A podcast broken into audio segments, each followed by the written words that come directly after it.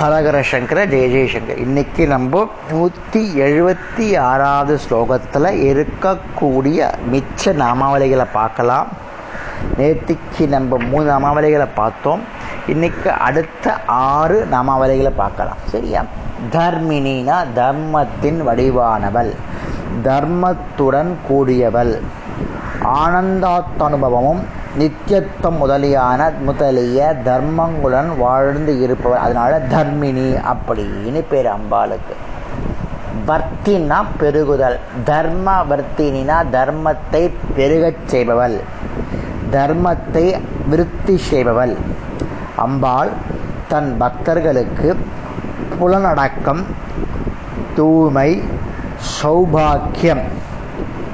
இறைவனிடத்தில் பக்தி முதலிய தர்மங்களை அதிகரிக்க செய்கிறாள். நம்ம கிட்ட அம்பாள் கிட்ட நம்ம ரொம்ப பாஷமாகவும் பிரீத்தியாகவும் பாராயணமும் பண்ணிட்டு இருந்தோம்னா அவருக்கு புலனக்க புலனடக்கம் தூய்மை சௌபாக்கியம் இறைவனிடத்தில் பக்தி முதலிய தர்மங்களை அதிகரிக்க செய்பவள் இந்த லலிதாம்பிகை. அதனால அம்பாளுக்கு பேரு தர்மவர்த்தினி.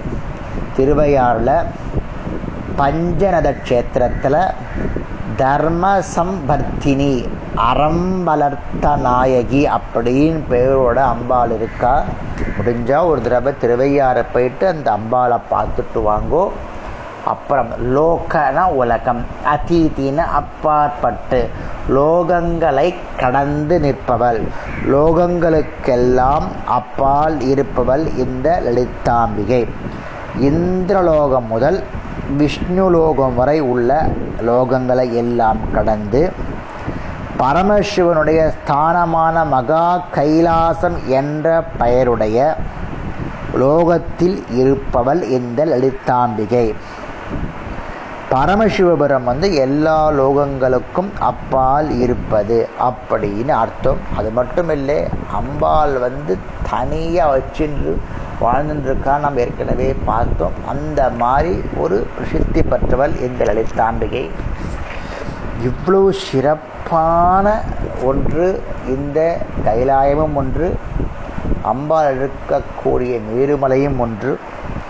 அந்த மேருமலையில் போயிட்டு சேர்ந்துட்டோன்னா நமக்கு மோட்சம்தான் மறுபிறப்பு கிடையாது. அந்த மேருல மலைக்கு போகிறதுக்கு நம்ம தூய பக்தி தூய சிந்தனை தூய பிரீத்தி அந்த மாதிரி இருக்கணும். புலநடக்கம் எல்லாம் இருக்கணும். அதனால் அவ்வளோ போய் அடைஞ்சோன்னா நமக்கு எல்லாம் கிடைக்கும். லோகங்களுக்கு அதாவது ஜீவன்களுக்கு அப்பாற்பட்டவள் அந்த லலிதாம்பிகை அப்படின்னு சொல்லலாம். அடுத்தது குணாதிதா அப்படின்னா குணங்களை குணங்களை கடந்தவள் அப்படின்னு அர்த்தம். குணங்களுக்கு அப்பாற்பட்டவள் அப்படின்னு அர்த்தம்.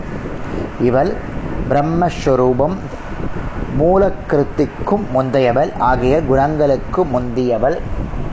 சர்வம்னா அனைத்தும் சர்வாதிதா அனைத்திற்கும் அப்பாற்பட்டவள். பிரம்மஸ்வரூபம்னாலே எல்லாவற்றிற்கும் அப்பாற்பட்டவள் அப்படின்னு அர்த்தம். சமாத்மகான அமைதியான நிதமான மிதமான அமைதியான போக்கை உடையவள். சாந்த சொரூபமாக இருப்பவள். சுகம் ஆனந்தம் இதையே தன்னுடைய ஆத்மாவாக கொண்டவள்னு அர்த்தம்.